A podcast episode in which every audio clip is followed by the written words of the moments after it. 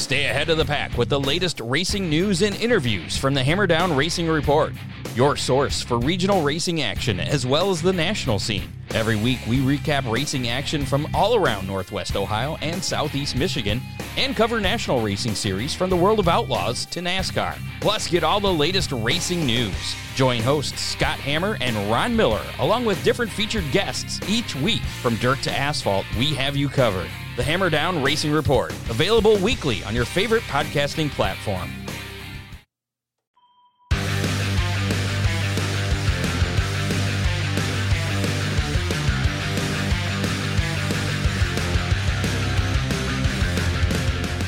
Welcome to Pit Pass Moto, the show that keeps you up to speed on the latest in motorcycling and brings the biggest names in motorcycle racing right to you. I'm PJ Doran, and this week on Pit Pass, we'll be talking to racer Alex Martin. Now, here's the latest in industry news. We went MotoGP racing in Valencia for the Valencia 2 round of the series. Racer Franco Morbidelli for Yamaha. The satellite Yamaha team came out on top of Jack Miller. They battled all the way to the line. An incredibly fast Jack Miller pushed Morbidelli. There were multiple lead changes on the last lap. An incredible race. If you haven't seen it, go back and check it out. With Pol Espargaro rounding out the podium. Big news of the day, though, was with his seventh place finish. Joan Mir becomes the 2020 MotoGP World Champion. Congratulations, Joan Mir. It is the first time in 20 years that Suzuki has held the world title in their hands. The last time being Kenny Roberts Jr. in the year 2000 for Suzuki. It's a big deal. Congrats again to Suzuki, the riders, the team, the mechanics, everyone. It was a huge deal and it was just a thrilling event to watch. Joan ran a very smart race, and now that he's got the title in his hands, I hope that we get to see more from him in the final round where he gets to show off a little bit as to his real speed potential. Other big news from the race one Valentino Rossi, the GOAT, finished in 12th, but he did finish, unlike his previous race. As we all know, he was bouncing back from a battle with COVID.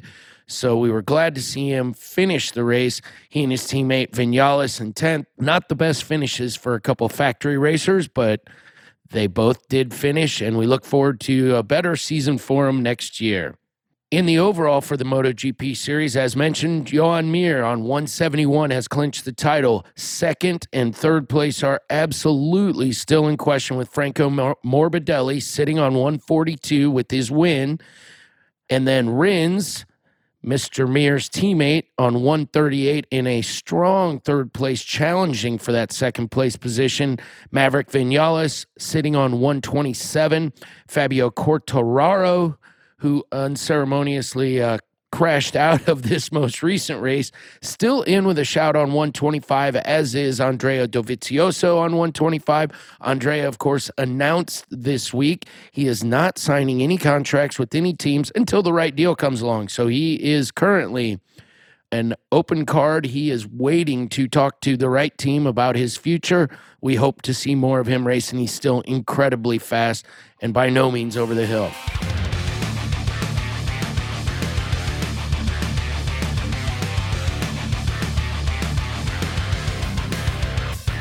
This week's Pit Pass trivia question is Name any brothers that have competed in AMA National Motocross at the same time. That's the crucial component at the same time. We'll be back with that answer after we talk to Alex Martin.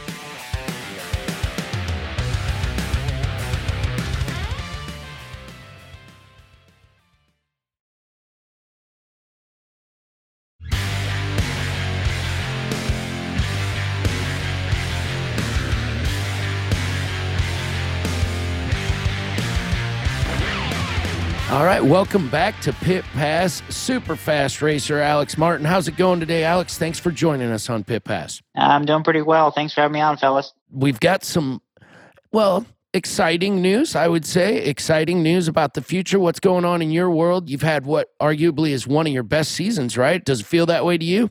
Not quite, I guess. I mean, yeah, it was cool this year with JGR. We won a moto, you know, by like a minute. so, you know, mud race, but um, got a couple podiums and fastest qualifier, and we were we were up front fighting. You know, um, if it hadn't been for a little injury I had Pala, with uh, broken my fibula in the second practice. Um, was you know looking to finish third in series. So all in all, it was a good year. You know, we I feel like we did a lot with the the JGR Suzuki this year. Like just the engine, Dean Baker with the engine, he was able to get some good horsepower out of that thing, and you know it was exciting. It was fun, and you know obviously the news came out last week with JGR folding. So pretty big bummer. Um, and you know I had honestly kind of just been not sitting on my butt, but not necessarily pursuing other teams or, or I guess, yeah, riding for other teams just because I kind of thought JGR would, you know, genuinely figure it out and come around.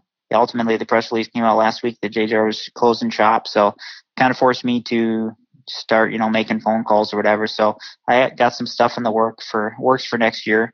Can't really say anything yet, but it's looking like I'm probably going to be on a blue bike and uh, I'm pretty excited about it does it look like you're going to be starting the supercross season as well or are we talking outdoor only? I mean is there any part of it i guess that you can talk about?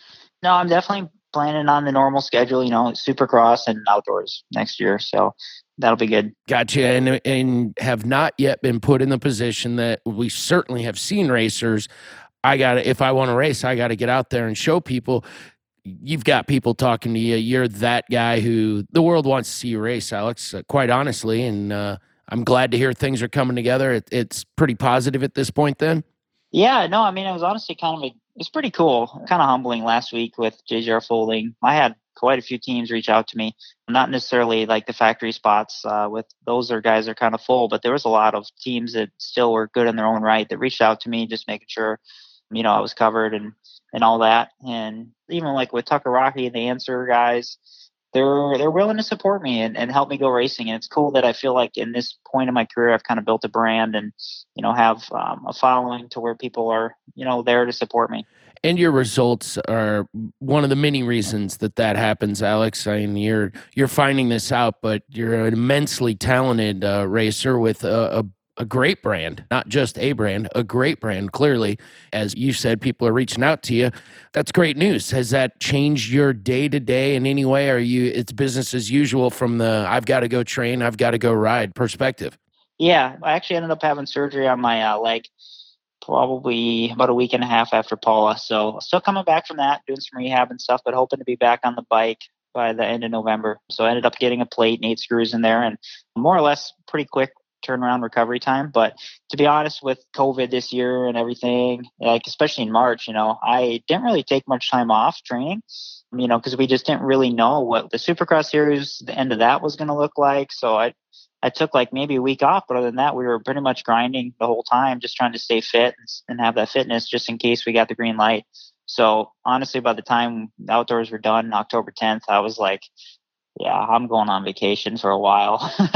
um, well deserved. Wasn't planning on riding until the end of October, uh, November, anyways. And then with the injury, I was kind of forced into it. So, how is your recovery from said surgery going? Yeah, really good. I've kind of taken it head on with like just trying to recover as fast as possible and stuff. So, pretty happy with the progress we've made so far. It's been, I think it'll be four weeks maybe this Wednesday. So, yeah, definitely ahead of the head of schedule and should be back on the bike soon. So, what's your training look like? Are you still training with your brother at all, or have you guys geographically split? Are you still close together? Not so much. I did get a chance to train with him for a couple weeks this summer in July. I went back to Minnesota and did a local race at home because at that point we were like, well, you know, we might not even get to go race outdoor national. So I'm like, at least I can go home to Millville and race a local race and try and beat little bro, you know. But no, we yeah, he's he's in California right now. He's kind of spending a little time in Cortez as well with Eli, but for the most part, I'm here in Florida, kind of doing my own thing. John Wesley writes all my riding and training programs, gym programs. So work a lot with him. But other than that, yeah, just obviously Florida. So where I'm at here in Clermont near Orlando, there's the you know Baker's factories nearby, but Moto Sandbox, Rattray has a new facility. Baggett's is your M83, whereas some of the guys like Dean Wilson and Jason Anderson ride. So there's quite a few options for facilities to ride and train at. So that it makes it a good location to train at. Yeah, that's impressive. That that area clearly is where it, the weather allows you guys to work year round, and the the topography, the the the soil. There's a lot of reasons that uh, guys like yourself focus uh, their training efforts, and and then their home base is there, right? Yeah, yeah, for sure. I, I, mean, there's probably at least over a dozen, 15 pretty high level guys, you know, that, that live and train in this area. So it's kind of kind of unique, you know, in that sense. It's kind of almost like a little mini SoCal because that's, you know, the last 10, 20 years, that's where most of the people have trained is in SoCal. But you're kind of seeing a shift of more riders and facilities popping up on the East Coast. So kind of nice, little less traffic and slower paced lifestyle. Yeah, that's got to be nice. Uh, is it easier from a real estate perspective? Because reality is, the facilities you're describing and talking about, they're not on small pieces of ground. They're they're substantially larger than what most of Americans would call. Yeah, that's our. We got a house and a spread. It's on. You're talking a bigger deal. Is that, you know, that's an angle that uh, I assume racers are probably uh, tuned into a little better than than your average Joe, unless they're a realtor my wife and I we bought a house here three years ago in Clermont. So, uh, I mean, it's definitely an understatement. Real estate's way cheaper than California. Um, you know, no state income tax that doesn't hurt either. So, yeah, there's definitely some pros to living in Florida with the weather and, and all that. Um, I mean, winters are, are, honestly beautiful here. We're in contrast. You have Minnesota; it's like ten below sometimes. Oh. so. I'm right down the road in Iowa, and uh, it's it hasn't hit us yet the full effect, but it's coming. Yeah, yeah you only, get it yeah, absolutely. The only thing uh, we don't get, at least not in full effect, that it looks like there's one developing right now, is those pesky hurricanes that are somewhat common to your area the of the country. Yep, no, far too common. Yep, it looks like there's one forming up. I hope for your sake that doesn't uh, develop into a real bad deal what are you most looking forward to about the new year? I mean, is there any one part of the new year other than the probably common hope that we all have that we're not still dealing with COVID? I think we'd all like to think that, you know, come 2021, all this stuff just is forgotten. I mean, in a perfect world, that'd be great. Just turn the clock and start over. But um, I mean, yeah, with cases kind of climbing and stuff, it's just like, oh man, I don't know. I hope this doesn't impact next year. You know, we do have a supercross schedule, but as we've seen this year that theme is kind of it's it's almost more shaky and fragile than we ever thought possible.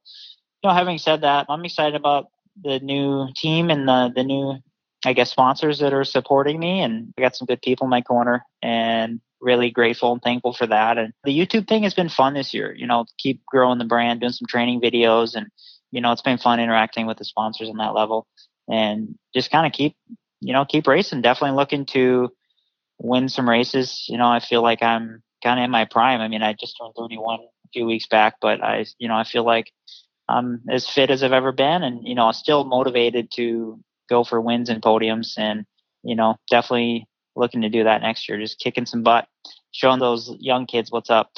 so after uh, your recovery becomes what you would call complete, do you go take local gate drops, get to do some local racing, be it off road or moto, or is that taboo in your world? Yeah, I mean, for us, mostly, you know, training just consists of uh, pretty much like boot camp. I mean, when I start riding here, November 30th, December 1st, I mean, it's going to be boot camp, you know, for a good four to five weeks. And that's four days a week riding, probably looking at 14 to 16 hours a week of training, whether it's cycling, running, gym, SkiErg, rowing.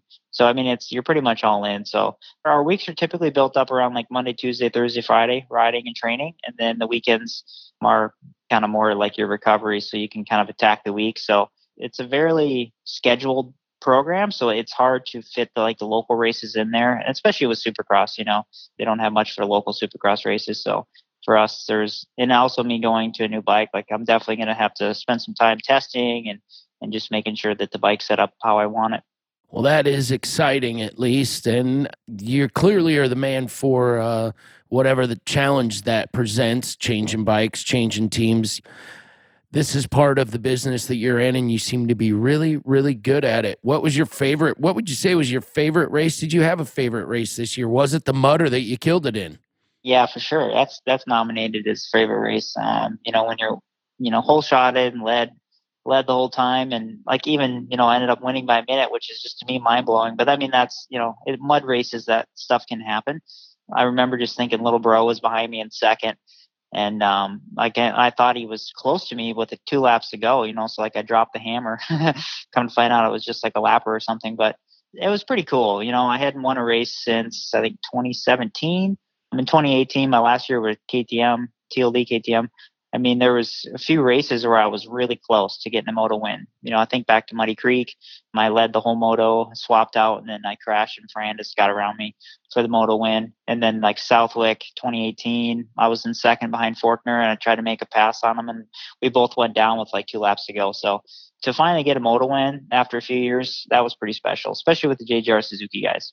Yeah, you've had uh you and the team had a great run and we just can't wait to see what else uh, the future holds for you, Alex. I think uh, a moto win is going to be the tip of the iceberg. It, it feels like you've been building for some time, and we're yeah. I imagine it's more palpable for you than anyone. The sense of expectation of what's what can be next.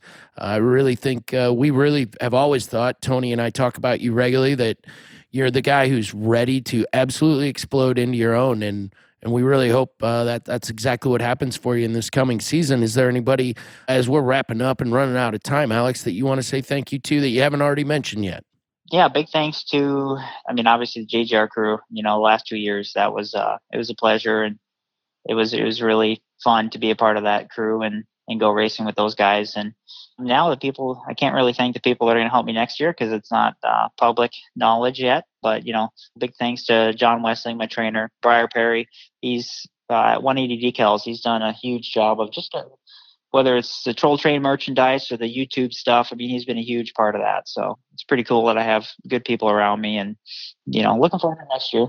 Well, thank you again, Alex, for joining us. We look forward to seeing you on track. Can't wait to see what the the new team looks like, and we'll have to have you back when you get your first win, so we can talk about them. And look forward to seeing your your results this coming season. Thank you again. All right, thank you. Appreciate it. Thanks for having me on.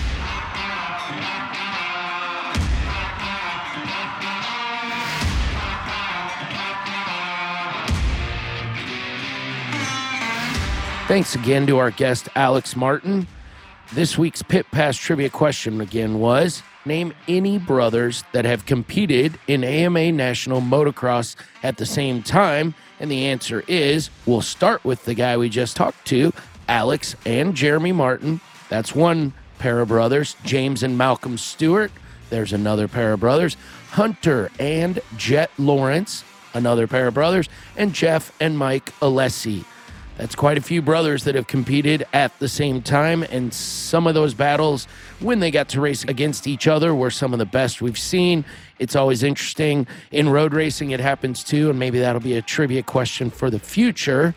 We can do the road racing equivalent, but all those guys are great, including Alex and Jeremy Martin, who are both racing and incredibly fast. In upcoming news, we've got one more round of the MotoGP series. We're going to Portugal for the final round. And although the title has been decided, there's a lot to fight for. Second through seventh place, arguably completely in play. There are some favorites, but only time will tell. And I look forward to the final race of the season. And then we can start talking about next year.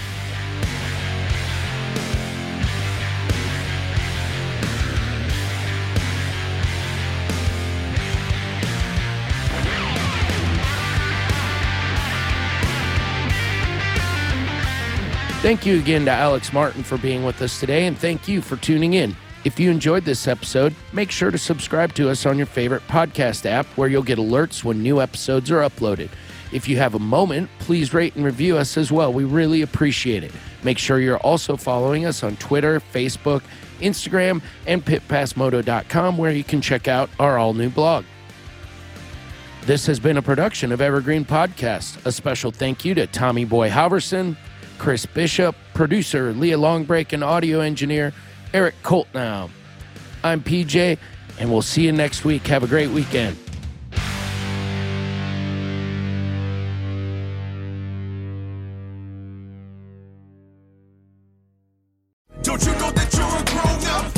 I'm a grown up. Me too. Yep, me too. But you know, these days being a grown up can really suck. Luckily, we're grown ups who grew up in the coolest generation. We had video arcades. And also some of the best TV and movies ever made. We lived the origin of awesome consumer electronics. The list goes on and on. Yep, Generation X. Exactly. And we're Gen X grown up. Every week, the Gen X Grown Up podcast explores media, tech, toys, games, and more from both yesterday and today. Through the eyes of Generation Xers who absolutely love that stuff. You can find us on iTunes or wherever you get your podcasts. Or find us on our website, genxgrownup.com. Life sucks as a grown up. All right, I think that was good enough? I, I hope so, man. I'm tired.